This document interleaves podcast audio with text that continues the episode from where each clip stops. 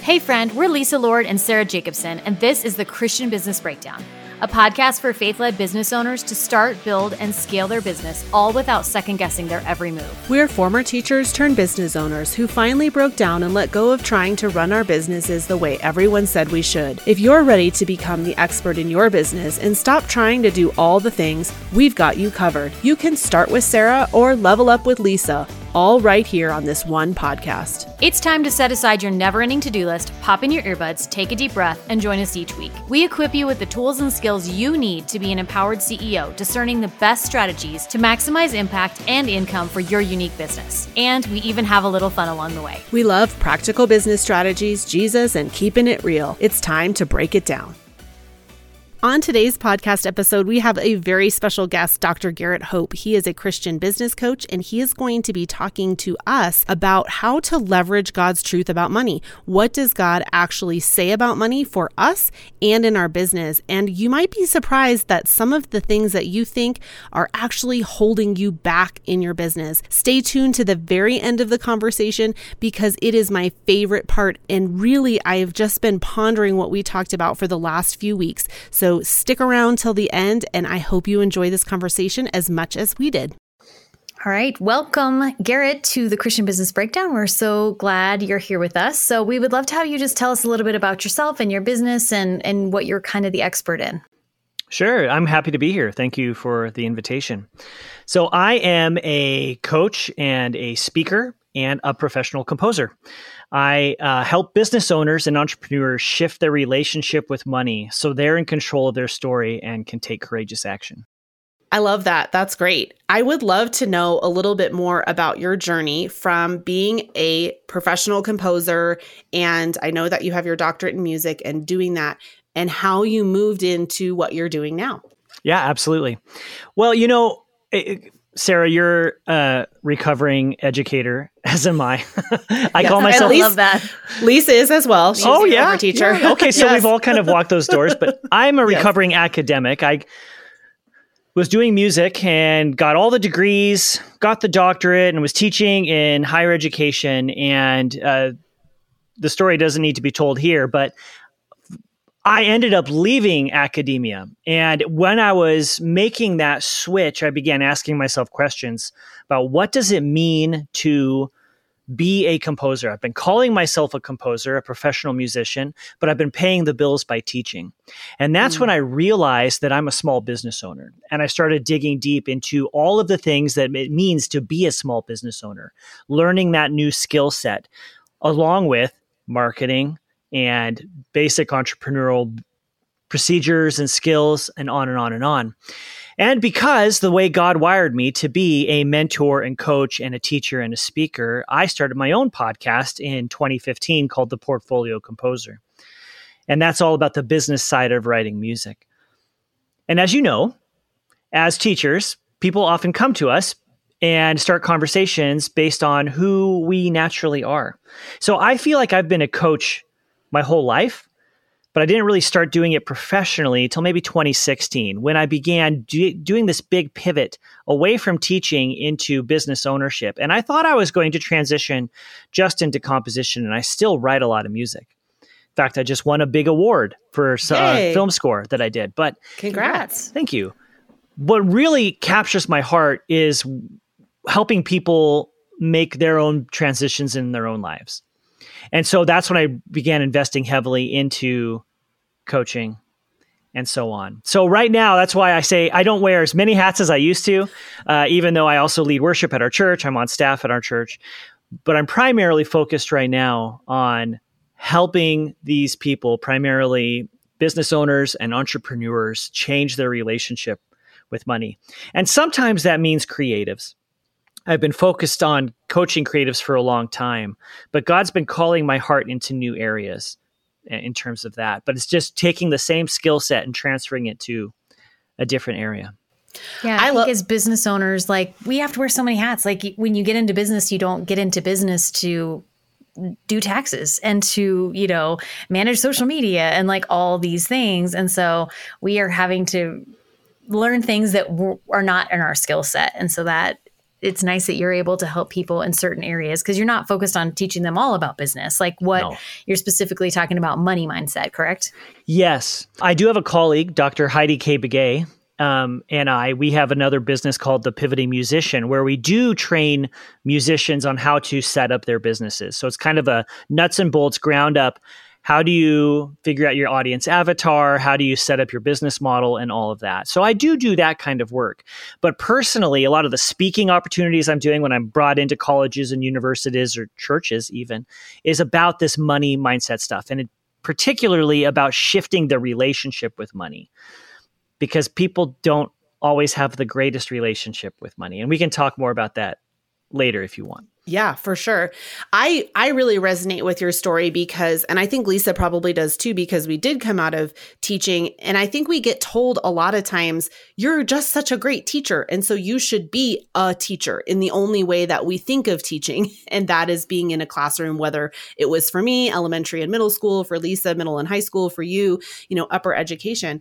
But I I just love seeing God say, "Hey, there's other opportunities here to use that exact skill set in just a different way. And I don't I don't think people see that or take the risk to figure out what that is. That God says, "Hey, you can still do this, but you can pay the bills a different way with the same skill set." Absolutely. In fact, I I've been using this other term rather than skill set. And okay. I've been using the word talent stack, which is something I got from the cartoonist Scott Adams. He's the guy who created Dilbert. But okay. it's the idea of your knowledge, your experience, and your skills, all the things that make you you. That's your talent stack, right? Like you both have ed degrees. Well, I'm assuming you have ed degrees. I know Sarah yes. has ed degrees. Yes. and you have experience. And let's say for sec- teaching second grade. So you've gotten your, your, your bachelor's of education, you have your licensure, maybe you have a specialty in reading. Who knows, right? But what makes you you? It's all that other stuff that makes you non fungible. And the thing is, is the way we teach people, the way we train people, and the, the stories we tell communicate this idea that you just have to, you know, check all these boxes. And when we've checked all the boxes, the problem is, is what there's nothing that makes you different from anybody else. And that's the idea of being fungible. You don't want to be fungible. So when you develop right. your talent stack, you're looking at all of these things that make you unique. And that also includes other um, soft skills and hard skills communication, mentorship, even writing, anything else that communicates exactly your uniqueness. And that's why I'm calling it talent stack rather than like a skill set, because you can also grow these things. Hmm. As I was transitioning into these areas, some of the, the skills I had to develop were my public speaking skills and uh, my communication. Now, I've always felt like I'm moderately good at it since I felt like I was a successful teacher, as and my students always experienced growth and change. But getting up in front of people is different. Yeah. When you're giving a speech or a training and or a presentation versus uh, classroom style education or even being a podcaster. And as I learned more about being a business owner and taking what makes me me, I saw that there's an almost infinite number of opportunities because a common trap that a lot of business owners make, whether you're Christian or not, is this idea of, well, we wait for permission and we think that there's just a few number of possibilities. There's only X amount of ways I can serve this group of people or monetize my skills or make a business. And the truth is, is it's almost infinite. It's vast. So the way I like to think about it is if this circle, this Venn diagram, so I'm describing this for all of you non-viewers out there. You have your talent stack in one circle. And then the other circle are the people you want to serve. Hmm. What are their wants, needs, and desires? What is driving them to make decisions? What are they afraid of? What do they hope for in the future? And who do they want to be? And where those two circles intersect are a whole bunch of ways that you and only you can serve them. So for me, what's happening now is this second circle is shifting because I was speaking to creatives, but now God is saying, I want you to talk more to business owners. Now, I do believe creatives are business owners, right. but more of the executive Fortune 500 type person. Uh, so that's what I'm thinking about, Sarah. Does that make sense? And that's yeah. also why I think that there are an infinite number of ways that we can serve people and be creative as we come about it. You don't just do a thing. No, you find a way to serve a group of people. Yeah. Yeah. And finding that uniqueness is what makes you you and makes you valuable mm-hmm. and makes you marketable, right? So, yeah, like you're a photographer, right? Right. Why should I hire you for my daughter's senior pictures as opposed to the 500 other pe- people in the Denver area who can do senior pictures? Right. Are you asking me to answer that question? Or oh, it's rhetorical. Feel free to go right. for it. But it's because right. all that other stuff you bring with it, your talent stack. Yeah. Right. Like right. maybe you've actually been specializing in senior pictures, whereas, you know, that Yahoo down the street just took pictures of his car for five years and now he thinks he can be a professional photographer. Right. Right. Whatever. right. That, and that is the like the hard part of becoming a business owner is figuring that out. And I think that as Christians, a lot of times we have a unique challenge in that it feels like bragging or it feels like being boastful or prideful, all the things we were told not to be as Christians, you know, in, in church but that's really what we have to do. What makes me different? What makes Lisa the amazing photographer that she is and the only person I would hire for my senior photographer? What makes us do that? And I love how you've described that in that talent stack uh, because it is it is what God has given us and the things that we've worked so hard to be able to know how to do and accomplish and the degrees we've gotten and the experience yeah. we have. It's the combo of all of that. And I don't think it's sinful or shameful to recognize giftedness. Mm right? We all, I hope, participate in communities, particularly church communities, where we recognize that some people are really good at some things. Mm-hmm. And this mm-hmm. goes to Paul's analogy about the body, right? Some are meant to be teachers and some are meant to, you know, take out the trash sometimes. And we look at that and we say, these people are really good. They're great musicians, they're great teachers, maybe they're good caretakers, they're good pastors. And that that's not sinful, right? But when we make that our idol, mm. on our identity, like, oh, I am the musician, I'm the worship leader. That's where the problem lies. I am the photographer.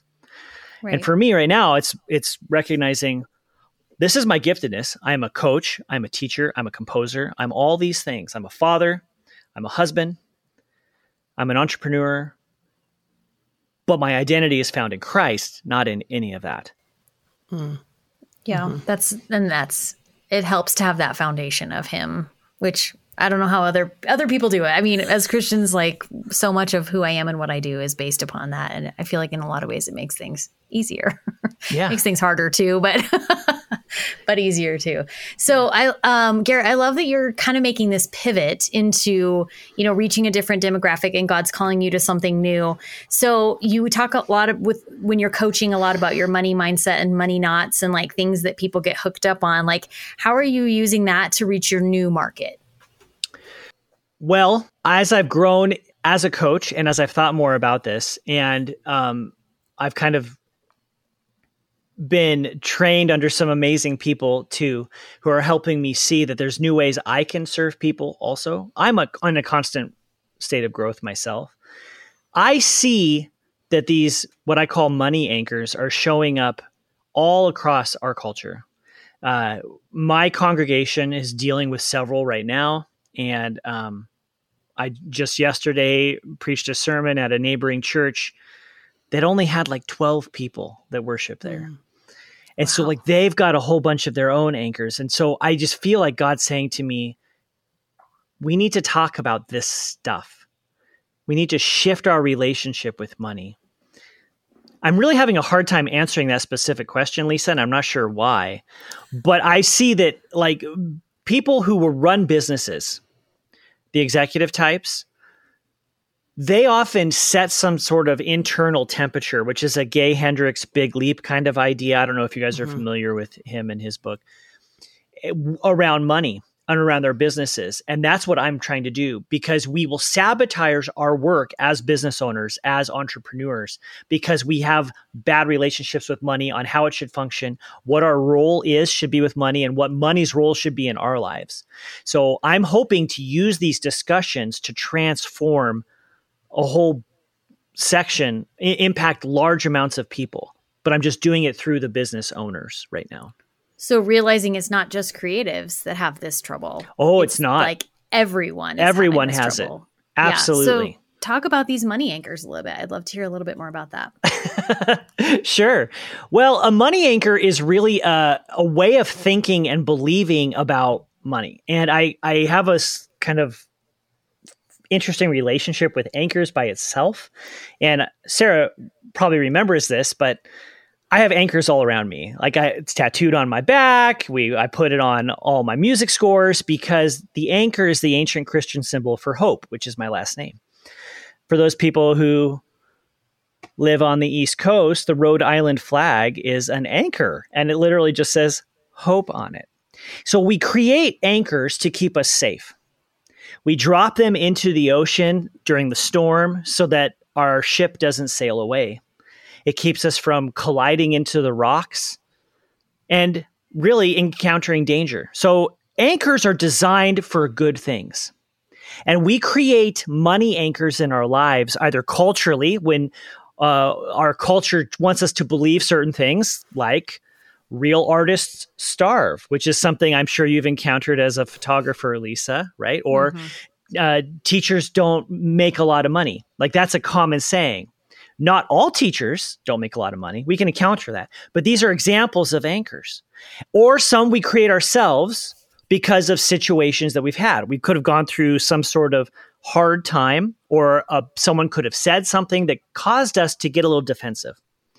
And what happens is, is we drop these anchors into this metaphorical ocean floor, and then we don't deal with them.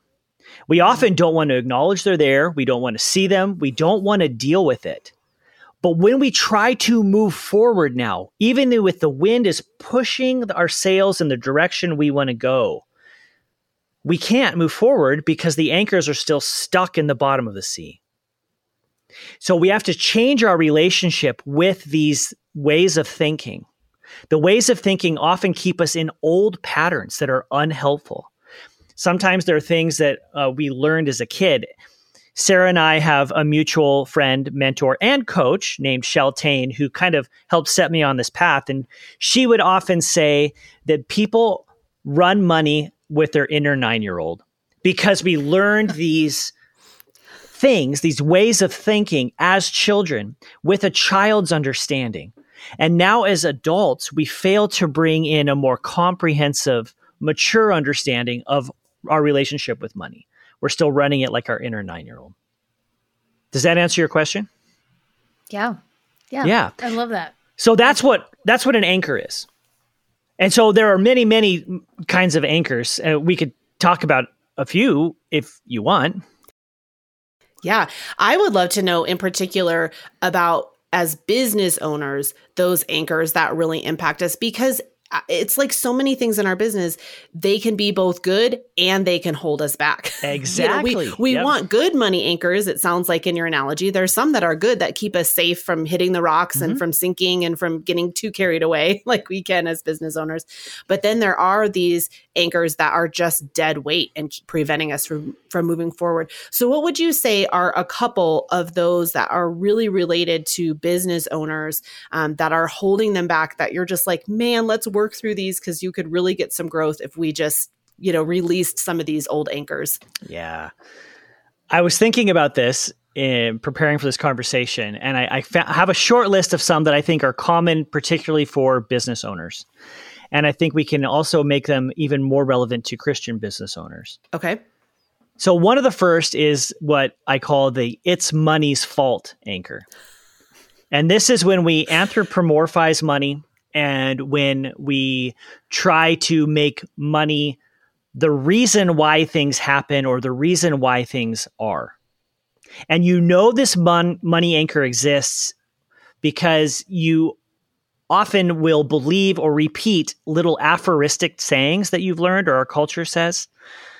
So let me let me seed the field and then Lisa and Sarah, let's come up with a more comprehensive list. And I think your audience okay. will probably resonate with these. Okay. But some common sayings would be things like, well, money doesn't grow on trees. Or mm-hmm. rich people aren't as nice as poor people. Money is the root of all evil. Which is a misquotation of Correct. what, uh, the a verse in Matthew, the yeah. Bible. then what does the verse actually say? The love of money the is, love of is money. the root of evil, and you can't serve two masters. You cannot serve two masters. But money itself is not the root. All right, so Lisa, Lisa, do you have an example of a common one? Oh, gall. Um, I was going to say money grows on money doesn't grow on trees, but oh, I took that away. I'm not made of money. I'm not made of money. I, I say mm-hmm. that to my kids all the time. What do you yeah. think I am? Made of money? So yeah, yeah. The, I I can't think of another one off the top of my head, but those for sure came to mind. Uh, some things that are common culturally at this moment, the zeitgeist would be like money makes people mean, right? If you look at movies, TV shows, books, popular culture, who is always the bad guy? The rich person. The rich right. person. The mogul. The greedy capitalist. Right. The business owner. The thing is, is that small businesses make up something like 60 to 70% of all the businesses in the United States and up to three quarters of all the jobs in the United States. Does that make them? Are we all really greedy? mean? Right? Yeah, no. yeah. What about in yeah. order to have more, someone else has to have less? Mm-hmm. Which is kind of a fixed pie mentality, mm-hmm. right? Right. So these are all examples of sayings that we've bought into and believe, and we can begin to recognize them as lies. They're not truths. The, there are two aspects of this that counter this anchor. The first is that money is co- uh, reflective, not causative, mm. which means it will make something that's already there more, or it will reveal what's there. If someone is already greedy, if they just have more money, they're still greedy they're still more greedy. If someone is already generous, having more money gives them an opportunity to be more generous. One of my good friends right now is nearing retirement. And what makes him most sad is that his retirement income will be less on a cash mm. flow basis. And that makes him sad because then he won't be able to do what he loves, which is to take people out to lunch, have deep conversations, and gift people money. So he's a generous spirit. It makes it more. We often want to blame money for our situation. Well, it's money's fault that I can't pay my bills this month. Is it though? Yeah, probably not. Probably not. And the other truth is that money is just an idea. Money is an agreed upon concept on what are we've culturally said this is a way for us to measure and exchange value what money is, the object, the thing we call money, is completely subjective. And so we often conflate the ideas of money and wealth and what money can do. Does that make sense? Yeah. Okay. Yeah. So some other anchors, and we'll just kind of hit them really quick, but um, the overcautious anchor, which is this tendency to uh, overly protect what you have and overvaluing risk. Now, the Bible does instruct us to count the cost before we take an action. However, we are also rewarded clearly in scripture by taking risky action. And I just finished uh, teaching a Sunday school class uh, on the book of Judges. And one of the biggest takeaways for me was in the story of Gideon what God does to encourage Gideon is he says, I will be with you. And the more I dug into that, it seems like that's kind of God's trump card. Whenever God's people are afraid, when they're uh, worried and anxious, this is what God says. He says it to Moses, to Joshua. He says it to Gideon. He says it to Isaiah. He says it to the disciples and to the church when he's ascending into heaven, right? I will be with you. And so what are we afraid of? Why are we overvaluing caution and in particular with our money? And this is really related to the other anchor I want to say, and this is important for business owners, which is that I have to keep it, it being money, in order to grow richer. Hmm. So let me kind of move to a high level here of thinking. What is a word that we use to describe money in our culture? It's currency, current to flow, like we have a currency with electricity, with water. And if we stop either the beginning or the end of the flow, what happens? There's no more current. And one of the things that we do in our lives, we do this personally and we do it a lot in our businesses, is we say, okay, well, I've just got to, once it comes in, I've got to keep it. So stuff doesn't flow out anymore. And what I have found, especially with the people I've been coaching, is when they get to that moment, the inflow dries up too. It's like God saying, I'm expecting you to bless others with the blessings you're getting. And so you have to also let it go. So one way to practice this is to be practice gratitude for the receiving and practice gratitude for the giving. Sometimes when we get to the end of the month and we're having to pay our bills and it doesn't feel like there's plenty in the bank account, it becomes very tense and tight. What it would it be like if as we wrote those checks, we prayed for it and said, God, thank you for this money. I hope it blesses the business I'm sending it to, which could be the, you know, the utility company and their employees and for keeping the power lines running and all of that and letting the money flow out and practicing philanthropic giving, even as our business. How are you blessing those? At the same time we do that, we can also keep a portion as profits for our future development and growth and for the well-being and security of our loved ones.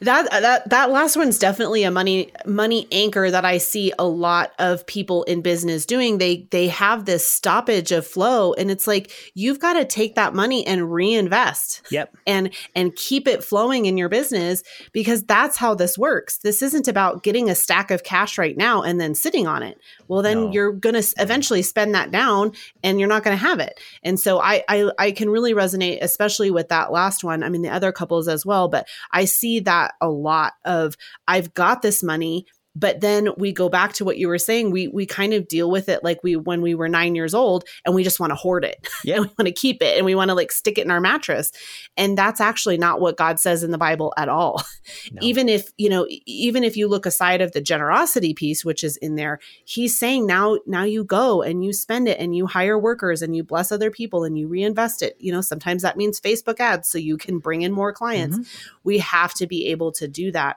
so what would you say to to people who are listening and are like, wow, I've got one or more of those money anchors. I've probably got more that Garrett could speak to. What would you say to them? I, I, I see that these are holding me back. What do I what do I do? I've got all these things that are holding me back. I want to do something about it. What's my next step? The first step is seeing them, recognizing mm. them. And then the next step is to begin to r- release them as much as you can because you even though these anchors were created to keep you safe or to prevent future damage or fear of change, they are now preventing you from getting where you want to be and the change you want to make or what God is trying to do in your life. So, releasing them. And I think the the biggest thing that people can do is to get into the practice of gratitude. Shifting the fear and anxiety to one of absolute thanks and praise. And when we do that, weird things happen. I see this in my clients all the time. When they make that shift from worry to just a place of being thankful, more opportunities come their way. They're able to see new ways to serve their audience. And it, it's almost like God turns open the taps a little bit and I'm being very cautious here because this is not prosperity gospel. And I'm not right. saying just do this and you will be rich. That is not it at all. Right. But you then can rely on God's blessing and God's giving rather than your own work. Yeah, and our minds are so powerful. Like we don't really realize how those things are holding us back. And yes. I love the thought of just like as you're right, well, we don't write checks anymore, but as you're online paying your bills, just being thankful and grateful and how that can really just change how you think about everything. And that's a takeaway I'm gonna have. It's like instead of being bitter about like, ah, I gotta pay bills again this month, you know, just like, thank you, Lord, that I have enough in my bank account that I can pay this. And thank you for the person who's mm-hmm. providing this service to me or or whatever. I love that.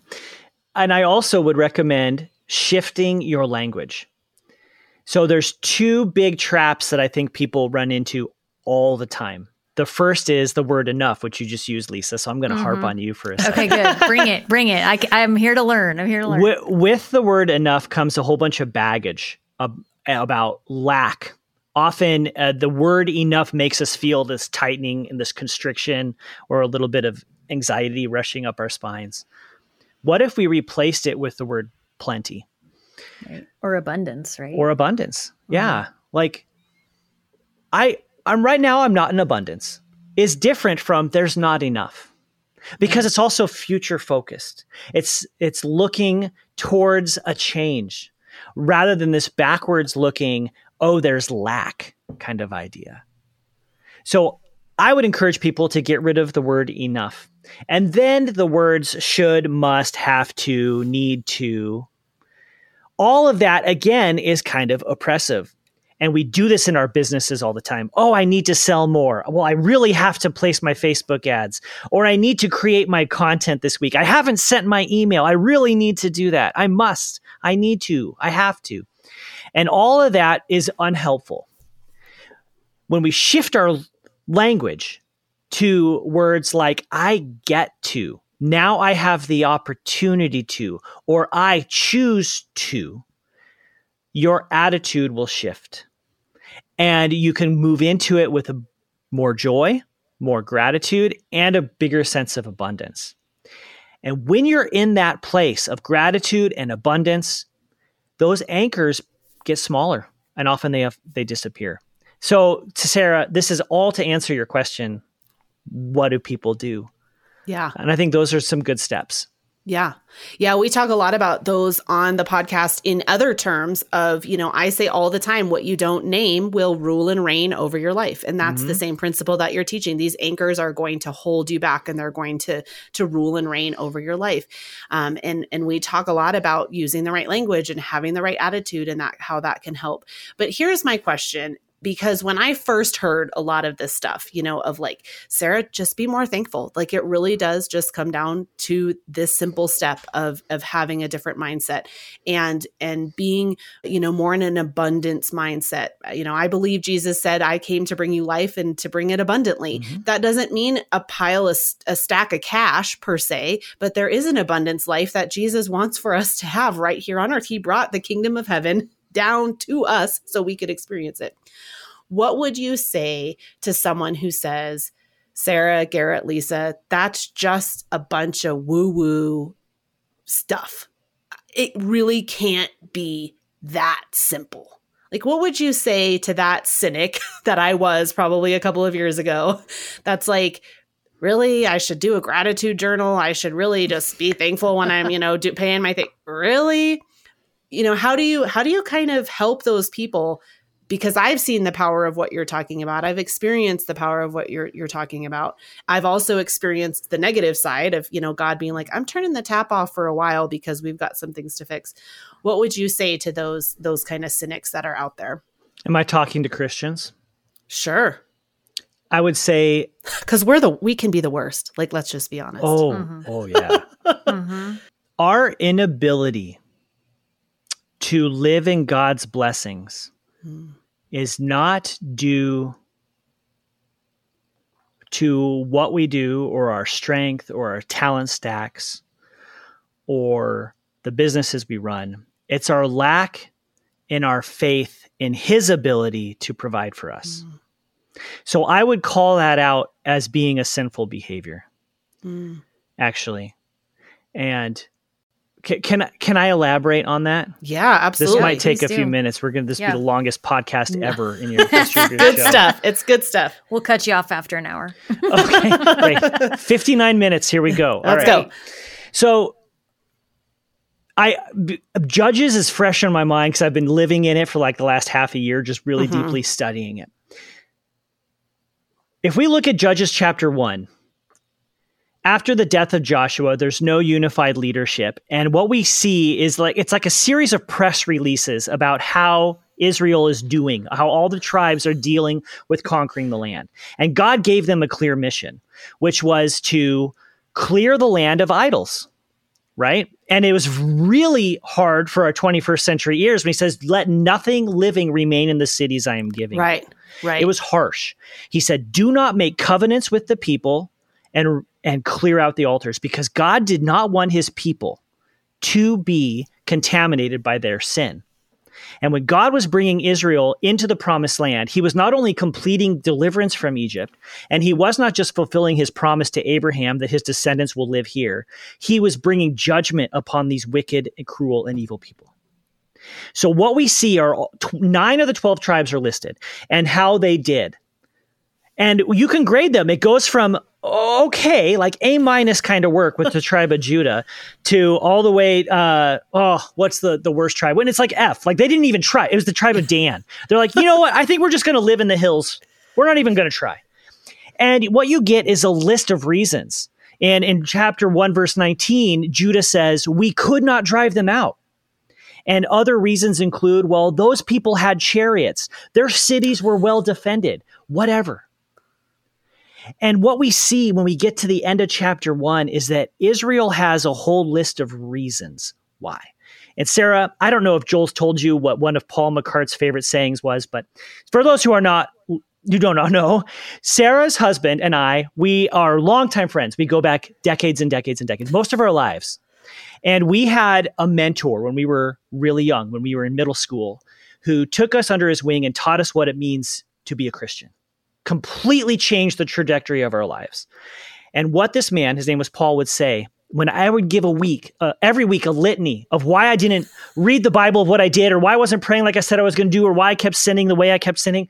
And he would say, Garrett, you are so full of reasons, but you have no excuses. Mm. And mm. that's where Israel is at the end of chapter one. And then we get to chapter two. And in the first five verses, God condemns Israel. He says, You have not obeyed me. You, mm-hmm. d- you made covenants with the people and you failed to remove the idols. So it's like this Israel says, Oh, but we could not. We tried. We really did, but it was hard. It, we didn't know how. They had chariots. and God responds with, But you would not. Mm. And God's condemnation of Israel's behavior starts with him reminding them that he is the one who saves them. Hmm. And then he continues by saying, He is the one who will always remain faithful. He says, I will never abandon you and forsake you. And still, we have these problems. So, Sarah, for those people who do not really believe that, who are struggling, and they say, Oh, that's just a bunch of malarkey, right? I don't need to do a gratitude journal. I would say, do you really believe mm. that God's promise is true? That He will be with you? That He will give you what you need when you need it? Unless you're sitting outside of God's will somehow, what we're actually saying to God is, but I could not. I didn't know how to figure out marketing. I didn't know how to serve my people. It was really hard, so I just didn't do it. And the last thing I want to do is get in front of the judgment seat and say, God, I couldn't do it because God's going to say, Garrett, you just wouldn't. Mm. I gave you everything you needed. Mm. And what does God actually command us to do? Be grateful. Mm. Right? And trust and obey, right? Trust like, and obey. such a trust thing of like, we don't trust that he can do what he says he's going to do. And so that's sinful as well. Yeah. Yeah. I believe in the God of the universe that created everything out of nothing, a man that can walk on water, right? That can turn water into wine, that can raise the dead, that can take Gideon's army of 300 and defeat, you know, right. a huge yeah. army and make them look like fools.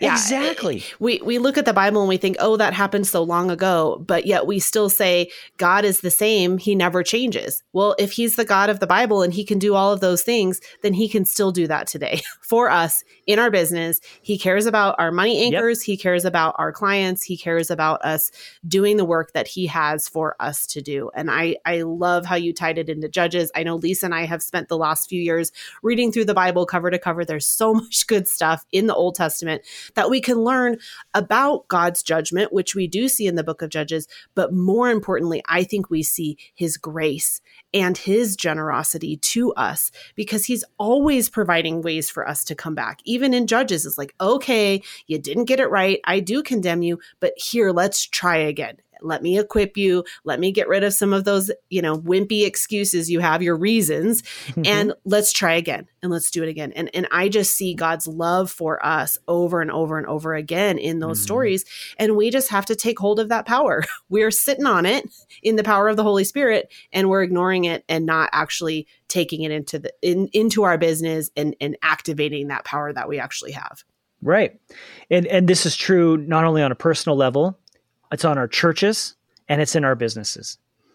Yeah. We get stuck with you're right. There it's a great word. Money anchors is such a great way to think about it and to to describe it. And and the things I've I've taken away from this podcast, there's so many good things I think everybody listening can can take from this, but just being grateful and to get rid of the excuses, to to walk in trust and to believe God can do what he says he's gonna do and then and moving forward. We have to take the steps too. Like we can't just sit back and expect God to do all the work. We have to we have to move forward in our businesses too.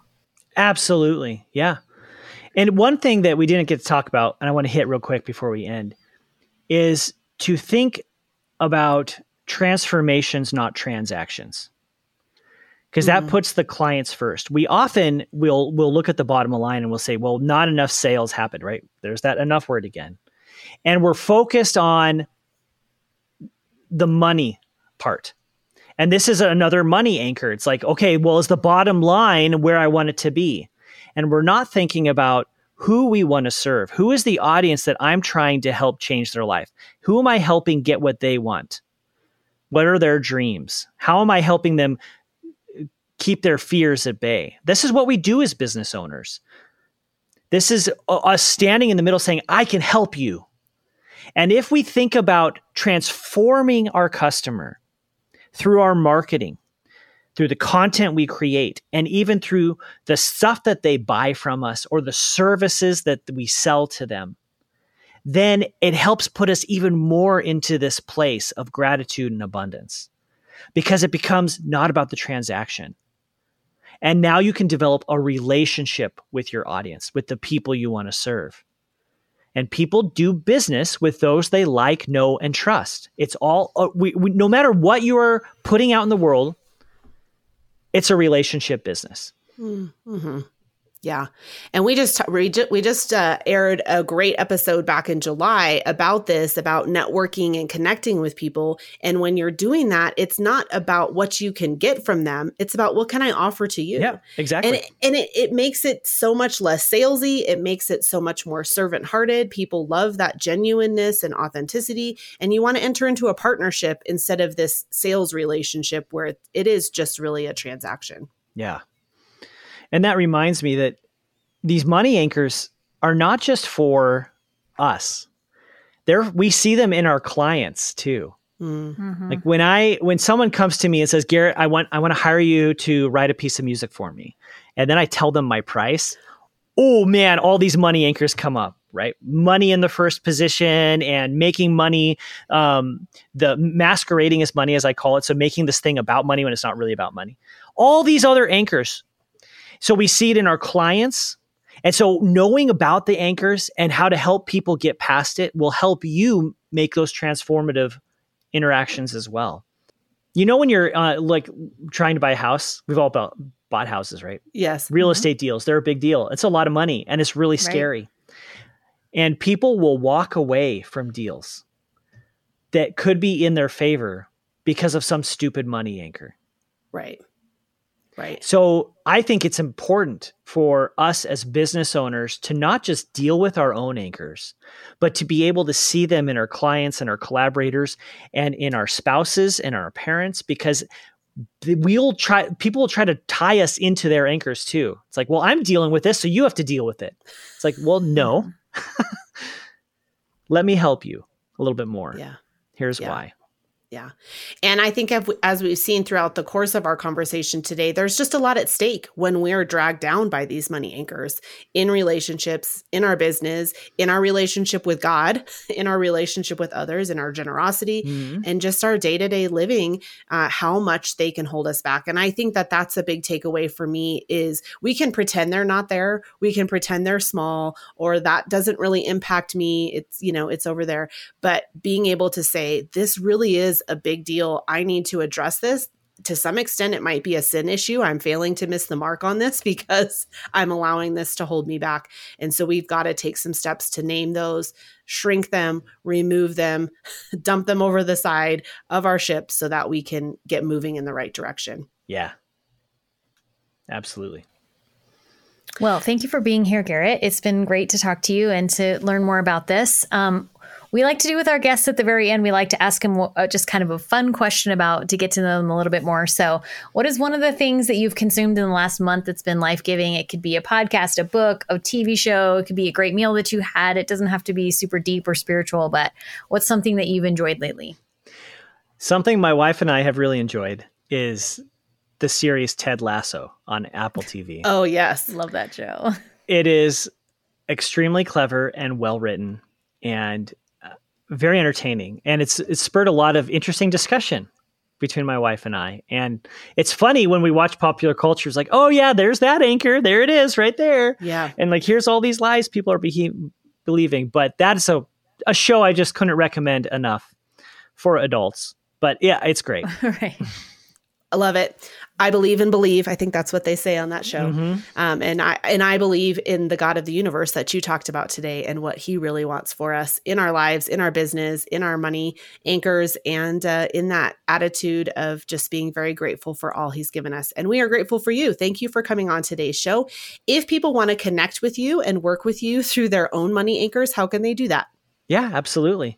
Well, I'm really easy to find. Uh, Garrett Hope dot com. So two R's, two T's. And if you go to my website, up on the top is a drop down menu item called coaching, and you can find a money relationship quiz. It's like 23 questions, but it will help kind of give a little insight on where you're at on some of these things. Uh, and I would love to help you out with that. That's something I can give to your your audience for free. And awesome. if people wanted to reach me through that website, that's the best way to do it. Great. And we'll have all of those links in the show notes. So thanks for joining us today. Thank you, Garrett. And we hope you have a great week.